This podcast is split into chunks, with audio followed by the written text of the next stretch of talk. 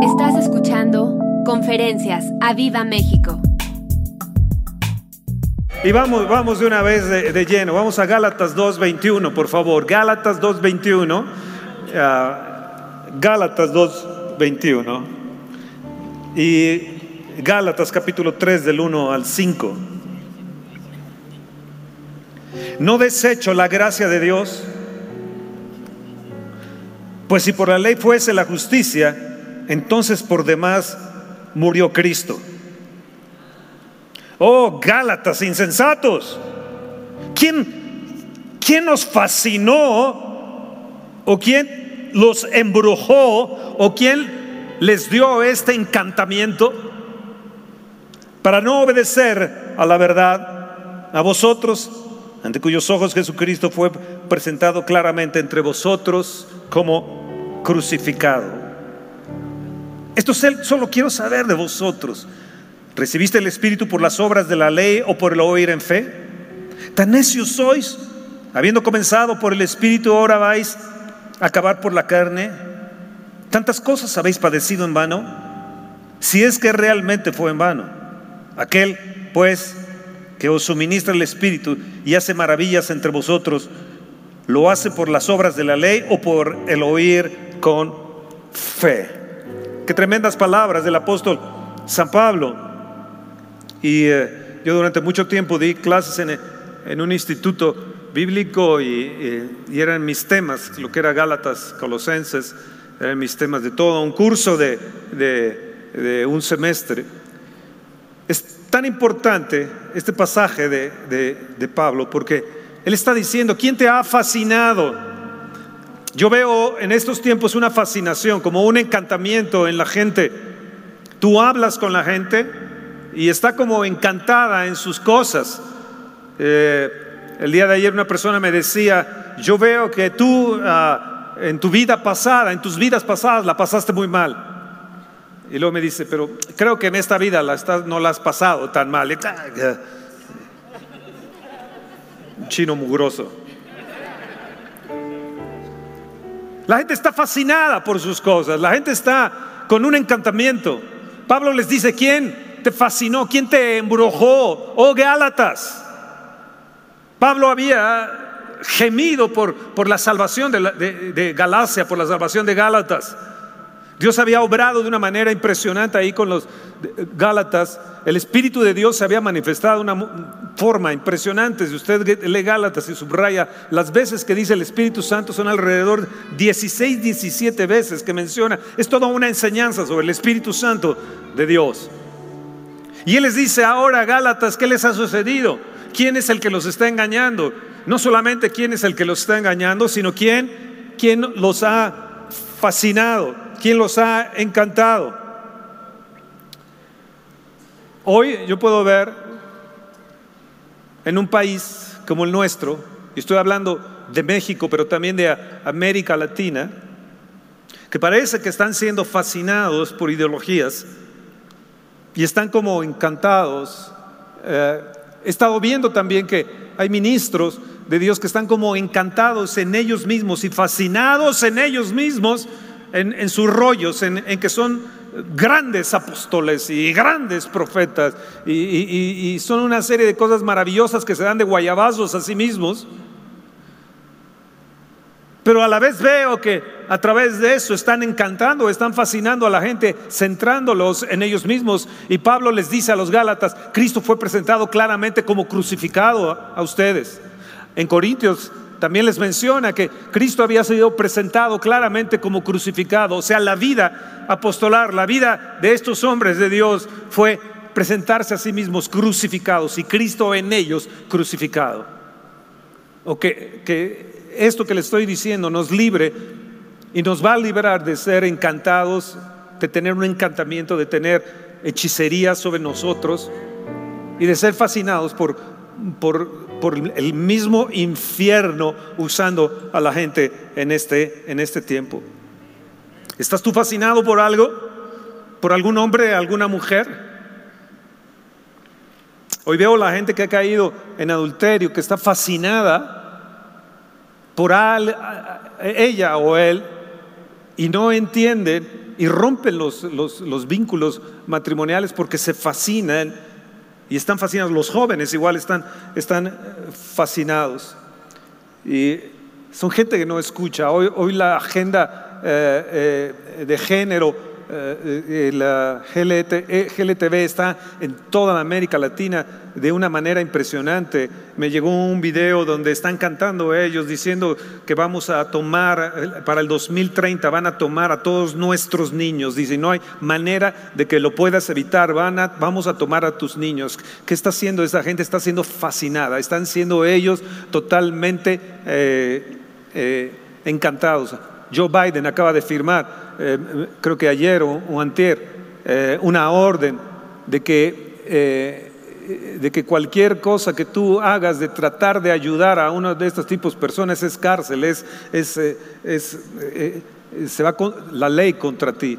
Y yo digo, Dios, un país que tuvo su base cristiana, su base en la palabra de Dios y ahora en lo que está cayendo, desde arriba en la cabeza, desde el presidente, siendo encantados, siendo fascinados, siendo hechizados por una minoría de gente cuando el cuarenta y tantos, 47, 48 por ciento, por ejemplo, en esta nación son mujeres, o 57, perdón, 52, 53, 54 por ciento son mujeres y 47, 48 por ciento son, son hombres y una mínima son de este tipo de género. Pero ellos están tratando de controlar y tratando de fascinar a nuestros niños, tratando de fascinar a nuestros ah, ah, jóvenes. El día de, ayer, ante el, Senado de, Oaxaca, de, Tabasco, perdón, se presentaron eh, muchas gentes eh, civiles, familias, diciendo no es posible que si nosotros decimos o hacemos algo, tenemos 10 años de cárcel. Y están pidiendo que no se aprueben este tipo de leyes. Es lo mismo que estaba sucediendo en Gálatas. Pablo está diciendo, ¿quién te fascinó? ¿Quién, quién te engañó? Ellos habían sido engañados por, por la gente que había venido y les había predicado sobre la ley. Y les había dicho, métanse, tienen que hacer esto, tienen que guardar esto, tienen que guardar lo otro, tienen que eh, hacer una serie de, de, reglas y de reglamentos en la ley para que ustedes sean justificados. Y Pablo pelea y les dice, no sean insensatos, no sean insensatos. Prácticamente le está diciendo, tú puedes vivir 95% en la, en la gracia y 5% en la ley, pues entonces vas a ser juzgado conforme a la ley. Y ninguna persona podría ser justificado conforme a la ley, porque el único que la guardó fue Jesucristo. Pero la religiosidad nos ha fascinado. Me estaba preguntando esta semana una persona, ¿y usted qué, qué Soy, soy cristiano. ¿Y, a qué se dedica? Soy pastor. Sí, pero cristiano de qué? Y le digo, ¿qué de qué? y les gusta alegar. Y me dijo, no, es que yo estuve alegando con un testigo de Jehová y me puso un revolcón de aquellos. Nunca una persona me había revolcado. Y él quería como alegar conmigo. Y, y, yo realmente riendo me dije, este, esta persona con todo su rollo de, reencarnaciones y demás y queriendo alegar, y, no estamos para alegar, estamos para mostrar el poder de Dios. ¿Me entienden lo que, lo que le estoy diciendo? Pero están, están fascinados, están fascinados. En 2 Corintios, en el capítulo 4, en el verso 2, verso 4, eh, verso 2, sí. Antes bien, renunciamos al oculto y vergonzoso. Declara conmigo, Señor, yo renuncio al oculto y vergonzoso. No andando con astucia ni adulterando la palabra de Dios, sino por la manifestación de la verdad, recomendándonos a toda conciencia humana delante de Dios. Pero si nuestro evangelio está un encubierto, entre los que se pierden está encubierto, en los cuales, fíjense bien, el Dios de este siglo, cegó el entendimiento de los incrédulos para que no le resplandezca la luz del Evangelio de la gloria de Cristo, el cual es la imagen de Dios. ¿Qué sucedió? Que el Dios de este siglo ha cegado el entendimiento. ¿Están ahí? Tú tratas de hablar con un familiar, con un amigo, y de repente lo ves como obtuso, lo ves cerrado totalmente. como que no, no entiende y no, como que la palabra no, no llega ahí. ¿Qué es lo que tienes que hacer? O más bien entender que el diablo ha cegado el entendimiento de esa persona. Su mente está obtusa, su mente está cerrada, su conciencia ha sido cauterizada por el mismo diablo. Dice el verso 3, porque no nos predicamos a nosotros mismos, sino a Jesucristo como Señor. Escucharon apóstoles, profetas, evangelistas, pastores y, apóstoles perpendiculares y apóstoles laterales y abuelitos de los apóstoles. No es predicarnos a nosotros mismos, sino predicamos a Jesucristo como Señor y a, nosotros como vuestros siervos por amor de Jesús.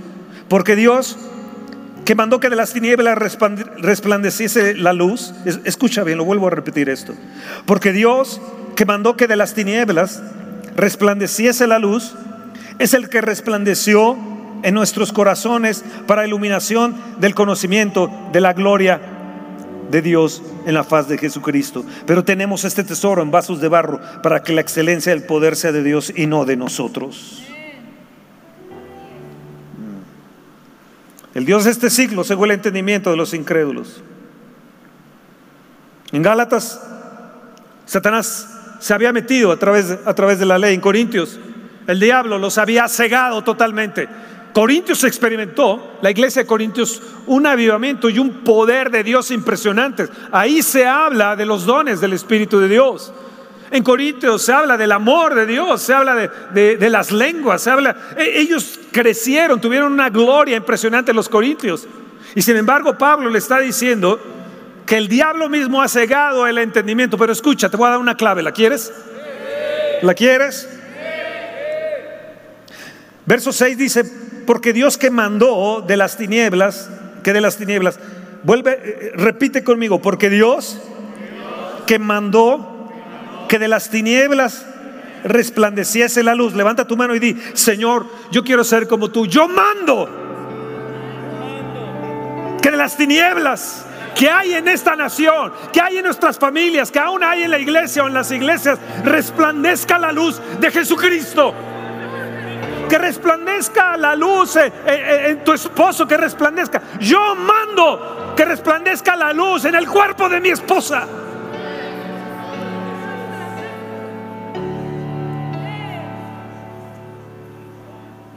Mandó que de las tinieblas resplandezca la luz. Mandó el que resplandeciese en nuestros corazones. Yo mando la palabra de Dios, la luz de Dios, la gloria de Dios a tu corazón para que resplandezca la gloria del Señor Jesucristo. Hoy me he puesto esta chamarra de Top Gun. Porque tenemos que volar, iglesia. Tenemos que ir más alto. Iglesia, tienes que despertar. Iglesia, despierta por el amor a nuestro amado Señor Jesucristo. Es tiempo de despertar, iglesia. Es tiempo de tomar el match uno, más, más dos, más tres, cuatro, cinco, los más, el match que sea y volarlo más alto y romper los cielos. Mandó, mandó para iluminación del conocimiento de la gloria de Dios en la faz de Jesucristo. Padre, mandamos hoy la iluminación del conocimiento de la gloria tuya a esta nación de México.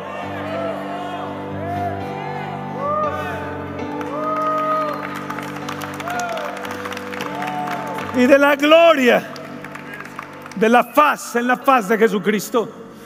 Que la gloria de tu rostro, la faz de tu rostro, amado Señor Jesucristo, resplandezca en nosotros. Que se vea en nosotros tu gloria, que se vea en nosotros el resplandor, la iluminación tuya de tu gloria, oh Señor. Porque este poder, este poder, Señor, sí somos barro, Señor, pero tú has querido que esta excelencia de tu poder habite, radique en nosotros.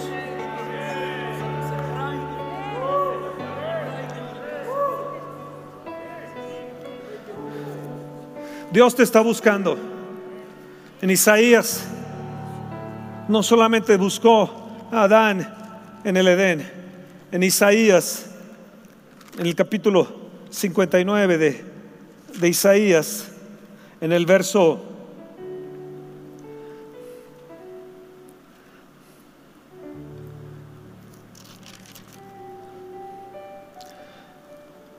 nueve dice 59.9 dice, por esto se alojó de nosotros la justicia y no nos alcanzó la rectitud. Vean bien, este es un, cuadro de lo que sucede en México. Esperamos luz y aquí tinieblas, resplandores y andamos en oscuridad. Fíjense lo que dice, esperamos resplandor, pero ya estamos andando en oscuridad. Esperamos resplandor. Di, yo espero resplandor de tu gloria, Señor. Esperamos resplandor. Señor, no espera otra cosa sino el resplandor de tu gloria manifestada. Pero ¿qué sucede? Dice, andamos en tinieblas, andamos en oscuridad, palpamos la pared como ciegos y andamos a tientas como sin ojos. Esto parece que están hechizados. Tropezamos a mediodía como de noche, estamos en lugares oscuros como muertos. Gruñimos como osos todos nosotros y gemimos lastimeramente como palomas Esperamos justicia, no la hay. Salvación y se alejó de nosotros. ¿Por qué?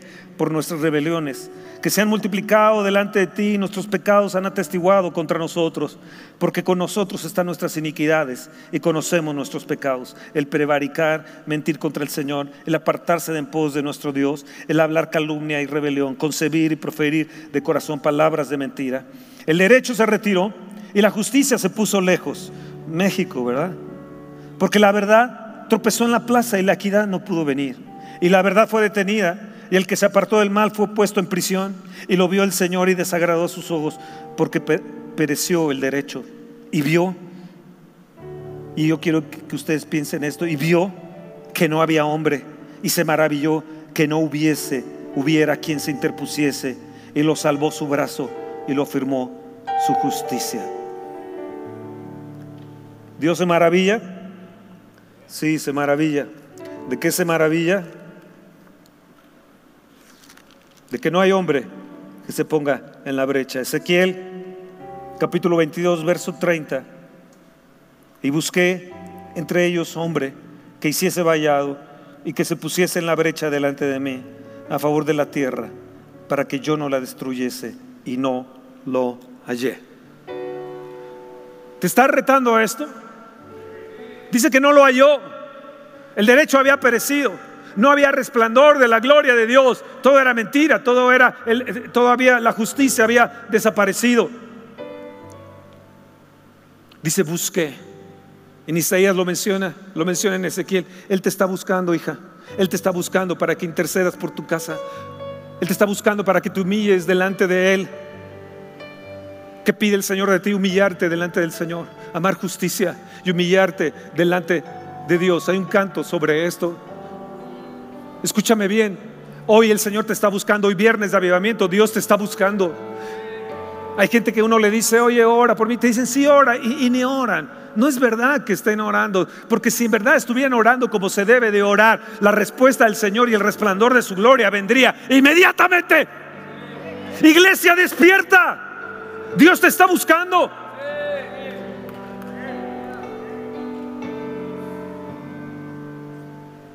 Por si no te has dado cuenta, los ministros y la iglesia y familias están sufriendo ataques. Tanta gente que uno ve en temprano te buscaré pidiendo, pidiendo sanidad, pidiendo un milagro. Yo cuando los voy leyendo digo, Dios sánalo, sánalo, haz algo con ellos. No los conozco, no sé su nombre, pero me pongo como un intercesor y a veces cuando yo no me alcanzan las palabras, entonces las lenguas para eso, para eso me ayudan. Orar en el entendimiento y orar en el, en el, espíritu. Aunque no se conoce a esa gente y dices, Dios, haz resplandecer tu sanidad, haz resplandecer tu gloria sobre ellos, Señor. No te apartes de nosotros, oh Dios. Dios te sigue buscando, sigue buscando a un hombre. Ojalá en un congreso de hombres les dijeran esto a los hombres. Hombres es su tiempo. Despertad a los valientes. Despertad a los hombres de guerra. Despierta iglesia, despierta.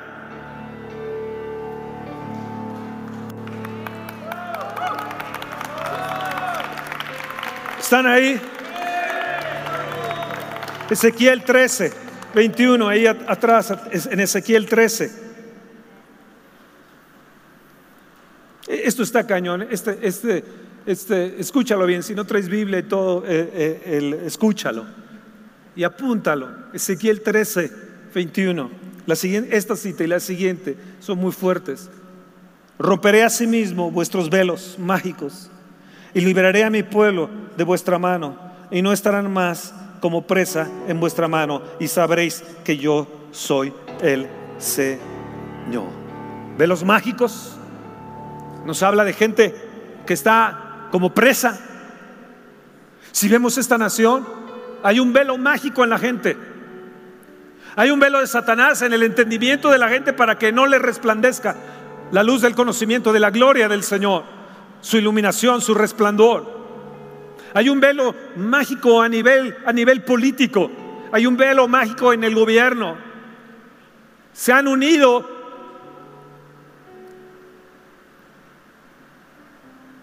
con espíritus que vienen del pozo del abismo y no nos damos cuenta de, lo que está de lo que está sucediendo. No nos damos cuenta. Una persona me preguntaba, ¿y cómo ves? ¿Qué te ha dicho el Espíritu Santo? Y yo le dije, si la iglesia no despierta, eh, eh, es un pastor que me preguntó, muy renombrado, y me dijo, ¿qué te ha dicho el Espíritu Santo? ¿Qué es lo que ves? ¿Qué es lo que te ha dicho el Espíritu Santo? Yo le dije, si la iglesia no despierta, será tarde, será muy tarde. los mágicos. Dice, yo libraré a mi pueblo vuestra mano. No estarán como presa. Amados, esto es, esto es que nos las estamos jugando no solamente por nosotros, sino por nuestras generaciones. Y tenemos que entender que no solamente es una cuestión política, sino es, es una cuestión satánica, es una cuestión de velos mágicos. ¿Están ahí? Isaías 25, por favor, Isaías. Isaías 25, en el verso 7. Y destruirá en este monte la cubierta con que están cubiertos todos los pueblos y el velo que envuelve a todas las naciones. ¿Qué es? La cubierta que están cubiertos todos los pueblos y el, el velo que envuelve a todas, a todas las naciones.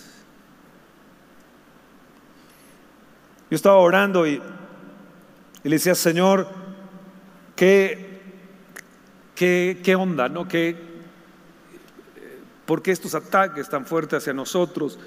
Todo, este año ha sido seis meses, estamos ya en el, sexto mes de, estar luchando y luchando y como caballos de honor estar ahí eh, eh, no cediendo a la guerra, sino yendo y yendo y peleando y peleando y peleando y así vamos a seguir.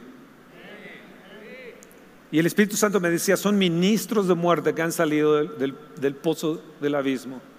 Son ministros de enfermedad. Y se puede ver en todo el mundo, vean con el COVID. Ministros de muerte y ministros de enfermedad. Que están operando.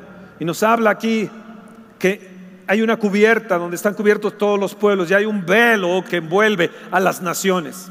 Es tan fuerte ese velo y esa cubierta que va a llegar hasta el fin, hasta el fin donde se termine la gracia y empiece esta situación con una gran, gran tribulación y se está preparando rápidamente. Putin el día de, hoy, en, no sé si fue en Estrasburgo, eh, eh, eh, dijo, dijo que ya Estados Unidos había ya caído de tener el control mundial sobre, sobre, sobre las naciones en esta tierra y que venía un nuevo orden y que esto que estaba haciendo él estaba precipitando el agarrar la, región de Donbass, estaba precipitando todo, todo, todo lo demás. Se están preparando las naciones, Rusia y China se van a unir no es que Estados Unidos y China se van a unir, se van a unir Rusia y China y vendrán con, Libia y vendrán con Etiopía y vendrán con varias naciones hacia Israel a querer tomar posesión del centro de la tierra en cierta manera que es, que es Israel. Amados, hay una cubierta en las naciones, en América Latina lo podemos ver,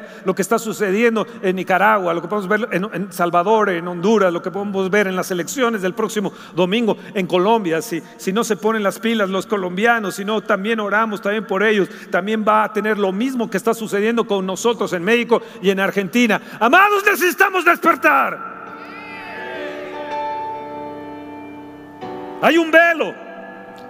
Y puede ser que el velo esté en tu casa, que esté en ti mismo, que esté en tus hijos, que esté en tus hermanos. ¿Cuánta gente a veces pide oración de que sean librados de los vicios, sus familiares? Y no solamente es la adicción, sino es el velo que está en ellos.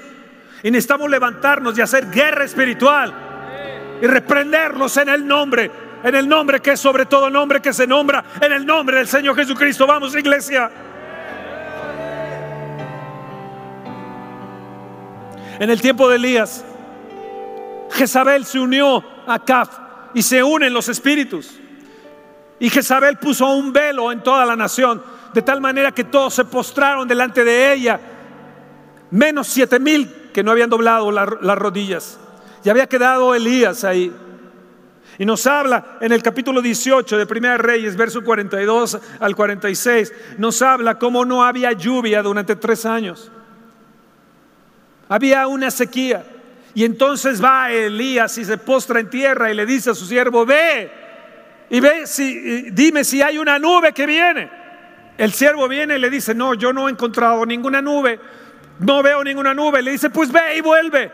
Y él va una y otra vez siete veces. Y mientras estaba eh, Elías, estaba, estaba postrado, estaba totalmente, yo creo que se quitó su chamarra de Top Gun y, y se empezó a poner, se empezó a poner de rodillas como las campesinas que dan a luz.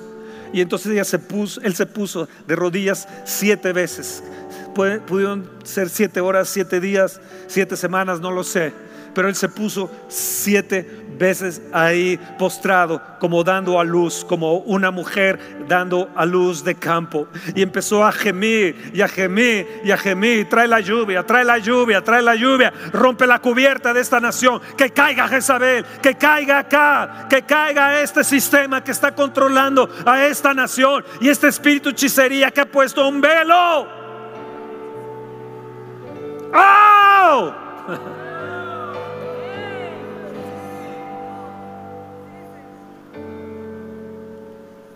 ¿Y qué de ti? ¿Cómo son tus oraciones?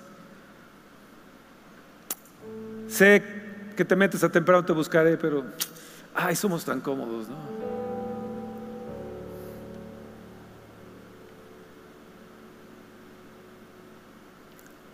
Iglesia despierta. El siervo le dijo a Elías, veo una nube como una mano que viene esa es la mano de la gloria de Dios, de la presencia de Dios, de la unción de Dios. Y esa es la que tenemos que ver que viene y vendrá sobre nosotros. Tiene que venir un avivamiento, tiene que venir un avivamiento. Venezuela, ya hay mega iglesias. Uno, un amigo mío, tiene una iglesia de miles, de más de 100 mil personas tiene él. Él es un hombre extraordinario, un hombre raro, pero extraordinario. Y él tiene ya una iglesia de más de 100 mil personas. Yo digo, Señor, que tenemos que llegar a una situación como Venezuela para que tengamos una mega, mega, mega iglesia. Oh, no, Dios, no, no, no, no, no. Tú lo puedes hacer de otra manera. Tú lo puedes hacer de una manera diferente, Señor. Claro que sí. Están ahí. Están ahí. Oh, Dios mío. En Hechos 12, en el verso 12, por favor. 12, de Hechos. Ya casi termino. Hechos 12, 12. Había sido muerto Jacob por Herodes, expuesto públicamente y muerto. Y Pedro es atrapado y metido en la cárcel y sentenciado a muerte. Lo iban a sacar para matarlo. No había otra forma de salvar a Pedro, ni relaciones políticas, ni amigos en el gobierno, no había nada, nada, nada. Sencillamente estaba sentenciado a muerte y estaba en la cárcel. En el verso 12 dice así, y habiendo considerado esto, llegó a casa de María, la madre de Juan, el que tenía por sobrenombre Marcos, donde muchos estaban reunidos orando. Pedro estaba custodiado y de repente lo despertó el ángel y le, dice, levántate pronto ciñete y átate tus sandalias. Y lo hizo así, dice, y envuélvete en tu manto. Y pasaron la primera, la primera, la primera puerta. Él no sabía que era un ángel, él pensaba que era una visión. Pasaron la segunda puerta que daba a la ciudad y se abrió por sí misma. Imagínalo. Pasaron la calle y luego el ángel se apartó de él y entonces Pedro volviendo en sí.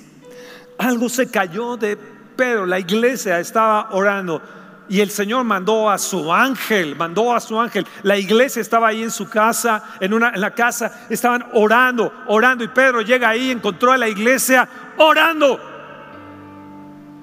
Ante las circunstancias difíciles, ante una situación como la que estamos viviendo en esta nación, la iglesia necesita en verdad meterse, meterse en oración. Llevamos 700 días de, de temprano te buscaré. Pero parece que no ha sido suficiente, así que tenemos que seguir y seguir y seguir y golpear y golpear y golpear hasta que los ángeles de Dios vengan y abran las prisiones. Y la gente esté en visiones y, vuelvan en sí y digan, verdaderamente la gloria, el resplandor de tu gloria está aquí. ¿Qué sucedió? Un ángel del Señor en el verso 23 vino e hirió a Herodes. Dice, y expiró comido de gusanos. Pero la palabra del Señor crecía y se multiplicaba. Oh Señor, que crezca la gente Señor, que crezca, que haya una multiplicación de tu palabra. Hemos tenido una multiplicación de tu palabra. Cada enseñanza que se nos ha dado, cada, cada miércoles, cada viernes, cada domingo es un instituto. Durante estos más de dos años llevamos un instituto. La gente dice que quiere un instituto. Le digo, pues métete a, los miércoles, los viernes, los domingos, porque han llevado verdaderamente un instituto. La palabra no ha faltado, la palabra revelada no ha faltado en los ministros que nos las han impartido. Iglesia, necesitas despertar. Los ministros de Dios están siendo muertos, están cayendo. Y la iglesia no tiene el respaldo, no la respalda, no respalda a sus pastores en oración. Yo lo reto, lo reto que la iglesia se meta en oración. Ojalá un viernes pudiéramos tener de siete y media a, no sé, a nueve, diez de la noche una reunión de oración.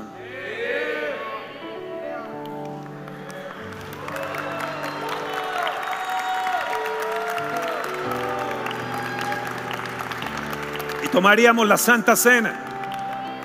Está padre tomar la Santa Cena, pero te buscaré. Pero no hay como tomar la Santa Cena en unidad como iglesia.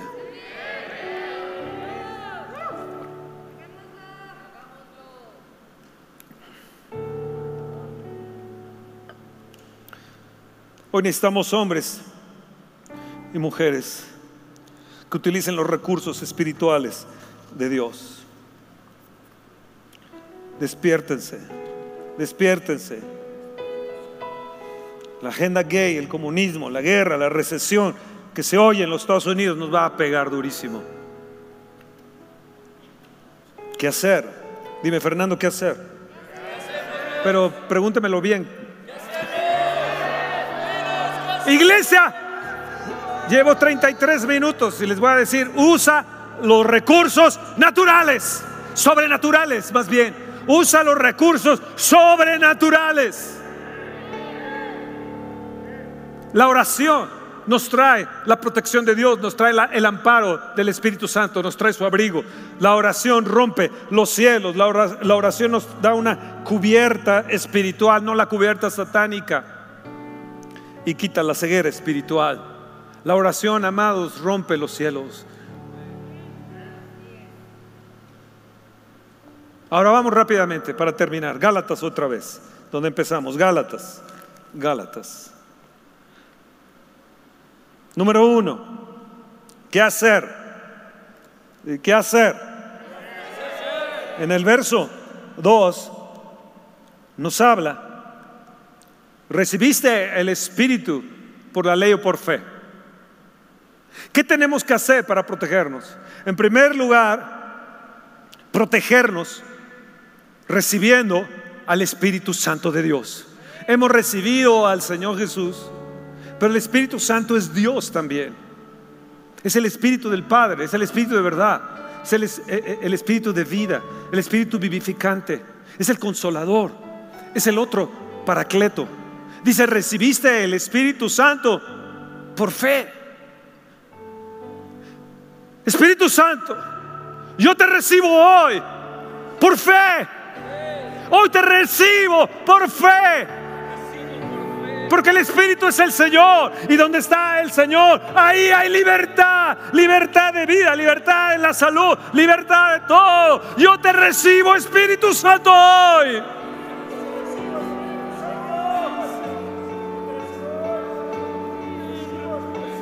Ven, Espíritu Santo, te recibo en fe. Protégenos, guárdanos, redargúyenos, guíanos. Cuando venga el Espíritu de verdad, Él los guiará toda la verdad, los redarguirá de pecado, de justicia, de juicio. Yo te recibo, Espíritu Santo, hoy, en el nombre de Jesús. Segundo, para protegernos en el verso 3 comenzando por el Espíritu, vas a terminar en las obras de la carne. Dile, no, Señor, yo estoy comenzando en el Espíritu y voy a continuar en el Espíritu y seguiré en el Espíritu. Y no voy a admitir ninguna fascinación, ninguna hechicería. Yo no voy a admitir que me fascine la cultura y que me fascine la música y que me fascine el artista fulano y que me fascine el no sé qué, bla, bla, bla, bla, bla, bla, bla, bla. Yo no voy a caer con los fascinerosos. Yo no voy a caer, Señor, en, en, en, ser parte de brujería, Señor. O oh, yo rompo ello. Yo decido por fe seguir en el Espíritu Spirito, continuare nello Spirito, vivere nello Spirito, camminare nello Spirito, pensare nello Spirito, sembrare nello Spirito.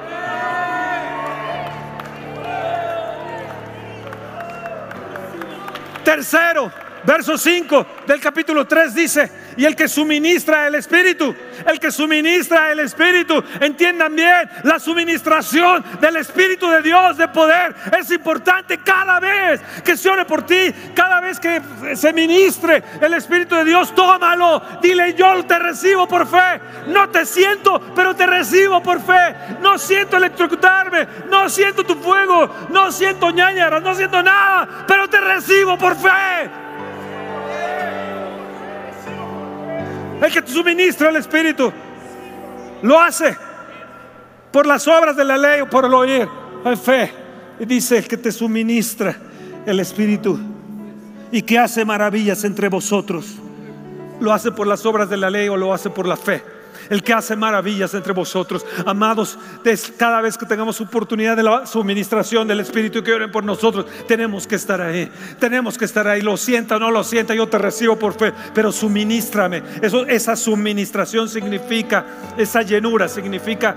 Eh, ese abasto abundante del Espíritu de Dios para, para, nosotros. Es un suministro que a Él, Él no se agota con su suministro. A Él no se le acaba, no se le acaba el petróleo, ¿me entienden? A Él no se le acaba la energía. A Él no se le acaba la bendición. A Él no se le acaba sus maravillas. A Él no se le acaba el hacer cosas sobrenaturales. A Él no se le acaba el hacer cosas sorprendentes. A Él no se le acaba. Aunque estés en un momento que estoy de dolor, en un momento de angustia, en un momento donde no vas claro la sanidad, aún eh, eh, que dices, no, no veo la respuesta pronta a mis finanzas o en mi propia salud, Señor, pero por fe, por fe, yo sé que te vas a manifestar en una manera maravillosa.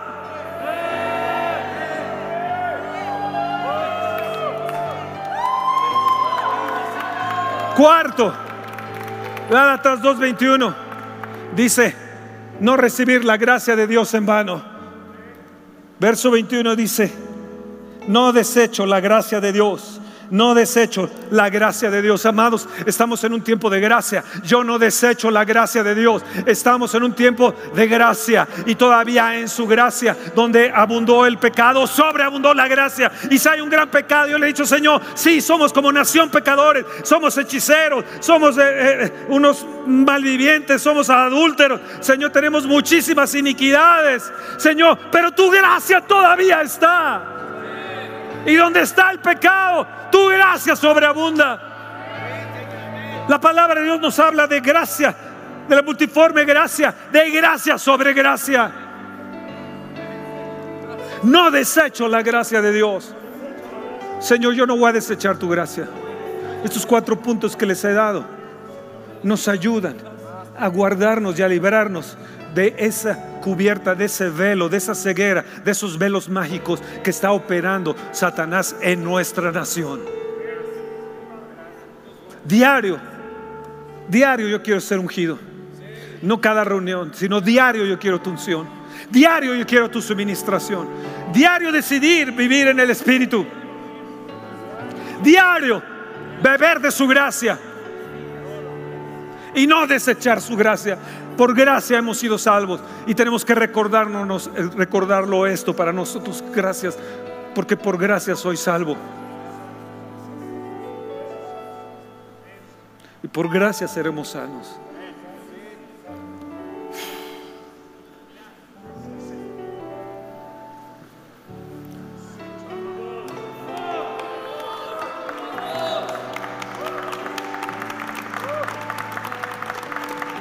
Rápidamente quiero terminar con esto. El quinto punto, ¿lo quieren? Primera de Pedro en el capítulo 3. A mí tocó mi corazón esto y les va a tocar su corazón a ustedes también. Esta, cita maravillosa que tenemos que subrayar. Primera de Pedro 3, 15.